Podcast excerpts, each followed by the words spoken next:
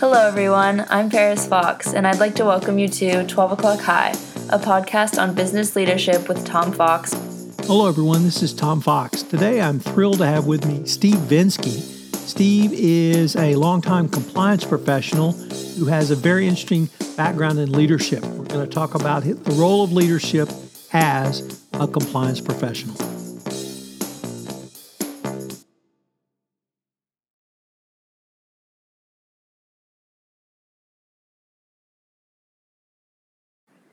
Hello, everyone. This is Tom Fox back for another episode, and I'm absolutely thrilled today to have Steve Vincze. I've wanted to have Steve on a podcast for a long time. He has a really interesting career in compliance, and frankly, he's doing some really interesting things now. So, with that somewhat enigmatic introduction, Steve, welcome and thank you so much for taking the time to visit with me today. Thank you, Tom. It's a real privilege, surprised and honored to hear that you wanted to do this with me. It's a real honor and privilege and pleasure to be here with you and your podcast viewers. So, could you tell us a little bit about your professional background, Steve? Sure. I'm the pro- I'm a product of the of a revolution, specifically a Hungarian revolution. It's a very romantic story that I'm tempted to, when I retire, write a screenplay about a young Hungarian doctor engaged to a beautiful model risks his life to go to Vienna to bring back antibiotics, is put on an arrest list, is tipped off, and in 48 hours later escapes across a an armed border. And his fiance and his brother and his girlfriend leave thereafter. They were married in a double ceremony on December 8th of 1956, a day after my mom's birthday. They arrived here uh, in the United States on Memorial Day in Newark, New Jersey of 1957, and now I'm going to really date myself. Uh, and then four months later, I arrive. And that's really sums up who I am. Um, Hungarian as an immigrant, first generation American. Hungarian was my first language. Uh, and I learned uh, to understand that we had a home culture and then everything else on the outside. And it's really understanding that cultural sensitivity that really speaks to my career, where I always uh, understood that people looked at things differently. And so, fast forward now to uh, being a, a founder, president, CEO of a boutique compliance consulting firm after going through service as a U.S. Marine officer, serving in Washington on Capitol Hill as a professional staff member and counsel on national security, uh, and then being an in house chief compliance and privacy officer and a national uh, co leader on life sciences at Deloitte.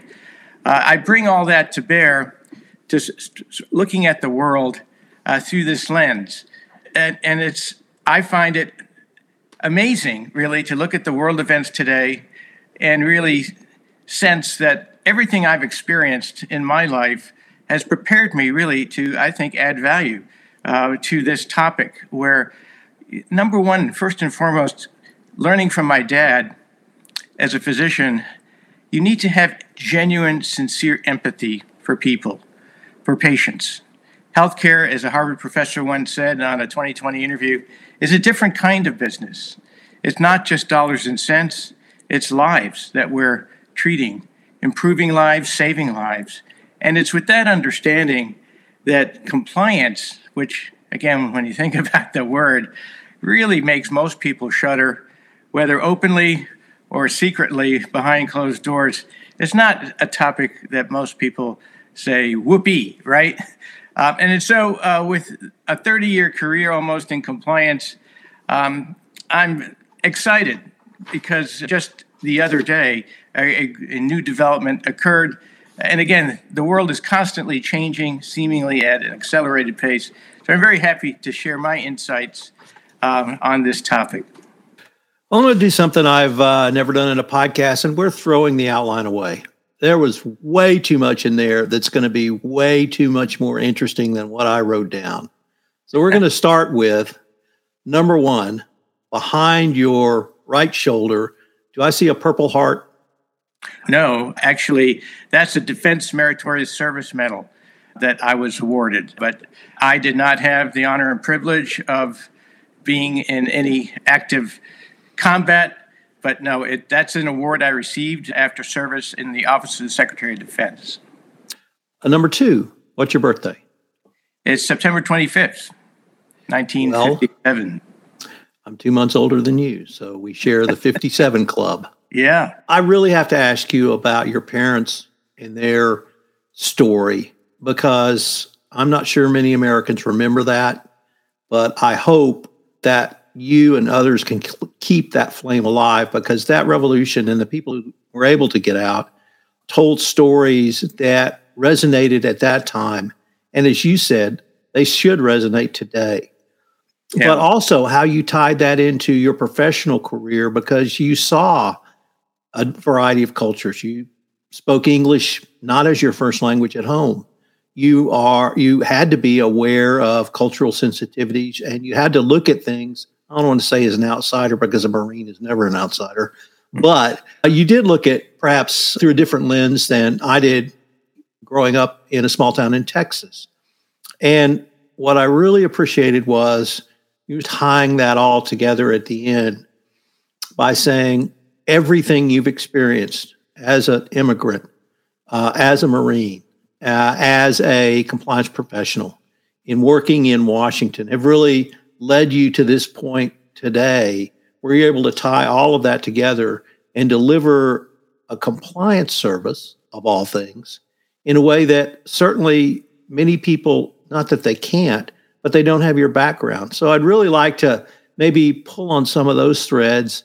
And well, many people think of the Marines as Parris Island or the West Coast, and everyone knows what the reputation of Marine is. But what did the, the Marines teach you that you've been able to bring forward literally to this day?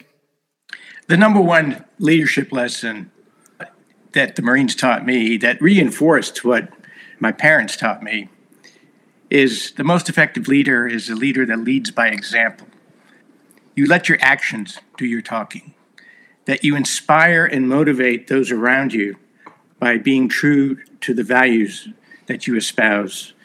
And I have found that to be incredibly effective in compliance services in the nitty gritty of compliance, where again, one of my main messages to CEOs, general counsels, board members today, and I have a book coming out in the spring of 2024, around April and May, called Winning with Compliance Driving Business Performance with Integrity.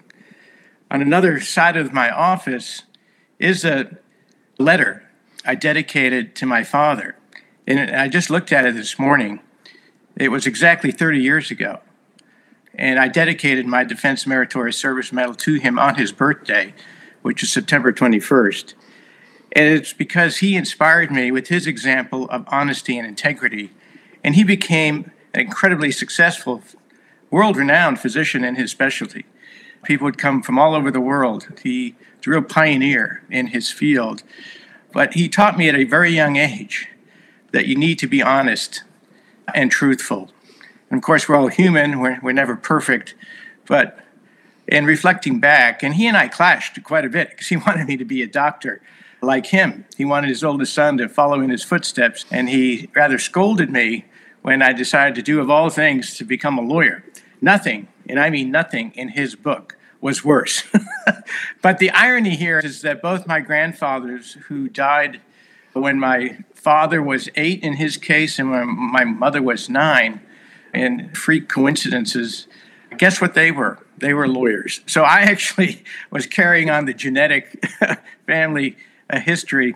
But healthcare, through his example, really infused in me that observation that in this world, uh, what really matters most is how you conduct yourself and how you lead by example. And so, whether that's in the Marines or athletics or any other endeavor. That's the number one lesson. The, the second corollary to that, that the Marines really instilled in me, is the best discipline is self discipline, perseverance, gutting it out when the going gets tough, is really digging down deep inside of you to bring out your best and competing against an inner standard of excellence that nobody really knows better than yourself and again, it's that camaraderie, that spirit, that esprit de corps that the Marines are so well known for, because you know the person next to you is there, committed to, if necessary, saving your life, just as you are committed to saving that person's life. So it's that that ethos of integrity that you inspire and motivate those around you through your example that has really kept me going, kept me engaged, kept me excited about uh, what I do uh, and what I bring to my clients. I now live once again in a small town in West Texas, and I interviewed a business owner in town who served during the Iraqi War as a Marine. And I asked him what was the number one thing he learned. He was an enlisted man, and without missing a beat, he said, "Be on time." and you just spoke to that interpersonal discipline, and that's what I got from him. I sometimes my wife is English, and we were watching some movie that the some and Marines were in it, and the officers ate after the enlisted men. And she said, "Why aren't the officers eating first? And I said, "The Marines don't do it that way." Can you explain the importance? And I'm going to even use the word user experience, very different. But why is it important that the officers eat after the enlisted men? Number one is to show your dedication to your men and women. Um, um, and when I was in the Marines, I was in the artillery, where at the time it was all male.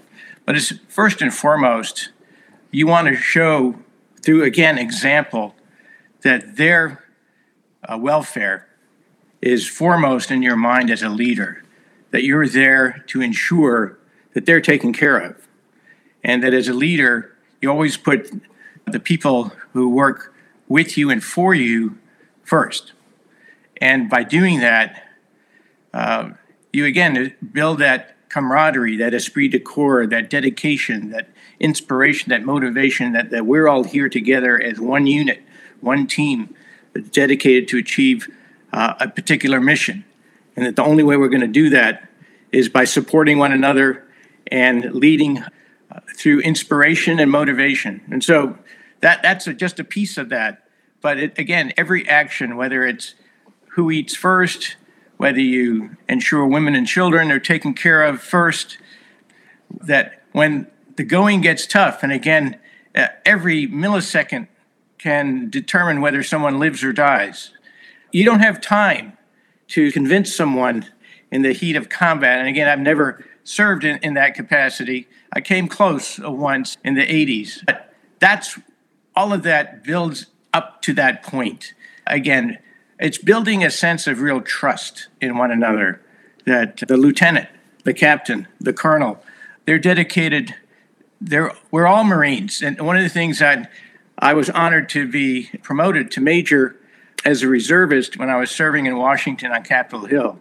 And then Lieutenant Colonel John Sattler, who later became Lieutenant General John Sattler and who led the Battle of Fallujah, and was a real mentor of mine. And he's, uh, at least he, I believe he still is, the Admiral Stockdale Leadership Professor at Annapolis. A great man, someone that I've never met anyone quite as genuinely, boundlessly energetic, who truly did inspire and motivate me to be a Marine dedicated to the principles of defending our Constitution, our democracy. And in my speech, I said the wonderful thing about the Marines is that it doesn't matter whether you're white, black, yellow, brown, whether you're a Christian, whether you're Jewish or Muslim or Buddhist or whatever other religion, because in the Marine Corps, we're all the same color. We're all green. We're all Marines. And it's that, again, demonstration through leadership by example, a dedication to a, a, a level of excellence that permeates your being. You're a Marine 24 7. There's no day off on being a Marine when you're uh, a Marine on active duty. And it really, people have criticized the Marines as as being brainwashed to a degree. And there have been some tragedies, of course, over the years, certainly in Texas, at University of Texas Tower back in the 60s, the shooting on campus, that was a Marine. There have been other examples, certainly more recently. But at its best, Marines are focused, they're can do, mission oriented people who have a tremendous loyalty to a set of principles that leads to mission accomplishment the Marines have a wonderful reputation of if you give them an assignment, you can bet it'll be done and done well. Um, I'm very proud uh, of that heritage and, and hope that through my life and career, both during the Marines and after the Marines, that I've embodied that. It's been life changing for me. I can tell you, my father was not thrilled. he was thrilled that I was going to join the military because he said, I think you're perfect for that. You're an athlete, you're dedicated, you're patriotic. It, I think you'll excel. And then he said, but just don't let it be the Marines. I said, oh, geez, Dad, here we go again. And I said, why? And he said, are you crazy? Are you suicidal? The Marines are the first to go. And I said, yes, you're right. But that's because they're the best. And that's what I want to be associated with. Weeks, months passed by, and he was talking to his colleagues in the OR prep room, shaking his head about his son. And, and it turns out that they quietly said his name was Laszlo Otto Vincze, or Laz, as they called him. Uh, I used to refer to him as his initials LOV, as Dr. Love. But in any event, they said, Laz, I was a Marine. And once a Marine, I was a Marine. He said, Oh, really? And then it turned out others of his friends, and he later came back that he really respected. And he said, You know what? I, I think you made the right choice. It all turned out well. But yeah, the Marine Corps is a, is a different breed. It's not for everyone. I've had many parents come to me to say, Here, talk to my son, talk to my daughter. It's usually sons who they're looking to join the military and looking to join the Marines. Uh, we tell them uh, about what they should expect. And my first question always is, Why do you want to do this? And uh, sometimes it's, it's they're, they're not too sure. And I said, you need to really be sure. And you need to really want to do it. And it should be, in my case, it wasn't about any kind of program necessarily, but it's about wanting to serve your country. And that should be the core reason anyone joins any military branch. Now, sure, there are benefits that that go along with that, that it's certainly nothing wrong with looking into how those benefits may play out over time. Um, but again, nothing is more inspiring, uh, I think, to genuinely want to serve your country. Now, what I tell people, whether it's the Marine Corps or the Peace Corps, giving back to your country. And again, as the uh, eldest son of immigrants, and I saw, I was often scolded by my mom, Shh, quiet, your father's studying. He was relearning a language, relearning his profession. He was he busted his butt, as many immigrants over many generations have done, to be successful, and I saw that. And then he became very successful, and and the, I had a real turning point in my life in 1969. Again, I'm dating myself. The Apollo moon landing, where I was in Budapest, Hungary, visiting with my step grandfather and my grandmother. Had gone there with my maternal grandmother, and I saw the difference with my own eyes. I experienced the fear that I felt with adults. And again, my grand, step grandfather was a physician. I could see the palpable fear, the palpable relative poverty compared to here. And, and before I left, he said, Here, I, I want to show you something. And he said, But you mustn't speak of this to anybody until you're at home in your house with your parents. And it's like, geez, what's going on here? So we go into his uh, study. He moves this bureau he unscrews this metal plate from the wall. He takes this wire, hooks it up to his Grundig shortwave radio, and that's how I listened to the Apollo moon landing through Radio Free Europe. And he was frightened to death. That, that, that changed my life, really. Because when I went home, I told my parents about it, and I said, you know what? I'm very proud to be Hungarian, but I'm an American now. and I'm going to get a little emotional that was really when I became dedicated to the freedoms that this country espouses and, and have remained so dedicated. Again, it's it's agnostic politically. It's really about witnessing and feeling, and that's something I really talk about in my profession. Is when you there are technical elements of compliance, and there are certain seven elements, as the OIG guidance talks about, and as reiterated here in a recent guidance, uh, that we all need to be aware of, and it's the, the science of compliance. But then there's the, the human element of compliance, where you have to make sure people genuinely feel. Michael Jackson used to say, you have to feel the music, you have to feel the rhythm. And anyone who's played music or actually been an athlete, in whether you're skiing or rowing, two things that I have done and used to do, it's very rhythmic, and you tap into that.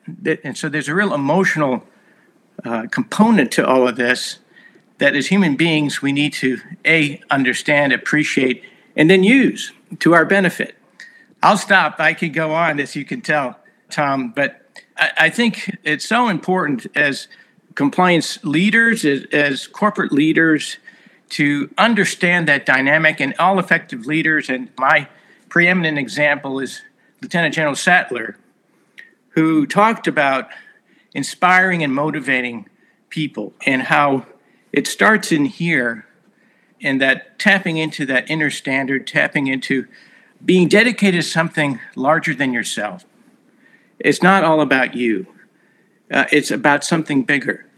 And he talked about how he, in his role at Annapolis, would talk to the various captains of the various teams who often would believe that the best leadership is them performing on the field or whatever the sport was. But when they got hurt, they were at a loss. And he said, You can still be the leader even though you're not on the field by exhorting your teammates to excellence, by supporting them, by if they fall down, if they get down, to encourage them to get up. And again, we see this all around us. Tom Brady, perhaps, is one of the prime examples of let's go and that's, again, a genuine, sincere exuberance to, to that level of excellence. Again, something that I'm very passionate about and that I write about in my book as to how to apply it uh, in a consistent way under very difficult circumstances, because that's when it really counts. Uh, when big stakes are on the line, how do you bring that to bear in a way that's calm, thoughtful, measured, but effective? Steve, unfortunately, we are near the end of our time for this episode. But before we leave, I wanted to ask you if our listeners wanted any more information on yourself, on Trestle, and the services uh, you and it provide, what might be the best place or places for them to go? Thank you, Tom. Um, first, our, our website at www.trestlecompliance.com. It's a great source that you can learn about myself, my team, and the services we provide. And you can send out an email at support at trestlecompliance.com, uh, and uh, we'll certainly respond quickly. Uh, another place is uh, my LinkedIn profile, which also has a lot of articles um, that I published here over the past several years. And that's certainly a place to go to. And then finally, again, just to keep you abreast here, my book, Winning with Compliance Driving Business Performance with Integrity, published by Advantage Forbes Publishers is targeted to be published and come out on in April and May. Well, stay tuned. We'll de- definitely have some events around that. And it's really a, a collection of practical and pragmatic and hopefully interesting stories of things that I learned, some of which the hard way, and hopefully some lessons that that whether you're a CEO, a board member, a C-suite, or on the flip side, someone who aspires to that level as a business student, business school student, law school student, or even an undergraduate, that you'll find helpful. I really believe in passing it forward to the next generation of leaders, and and hopefully, again, uh, there's some real nuggets of wisdom there that people will find helpful and useful in their careers. I'm definitely going to invite you back to talk about the book before it comes out. The hope our listeners will join our entire podcast series, Life Sciences Compliance Champions, Unveiling the Journey. This is the first of several we have upcoming. I look forward to continuing this conversation. Thank you very much, Tom. It's been a real pleasure here meeting you and, t- and speaking with you, and of course, uh, connecting with your audience. So it's a real pleasure for doing so. This is Tom Fox again. Thanks so much for listening to this episode of 12 O'Clock High, a podcast on business leadership. If you have enjoyed this podcast, I hope you'll subscribe, rate, and review wherever great podcasts are listened to. We link to Steve's contact information that he articulated in the show notes. I hope you will check him out. And if you certainly need an outsourced CCO resource, in the healthcare profession, I think Steve would be an excellent candidate for you to take a look at. 12 O'Clock High, a podcast on business leadership, is a production of the Compliance Podcast Network.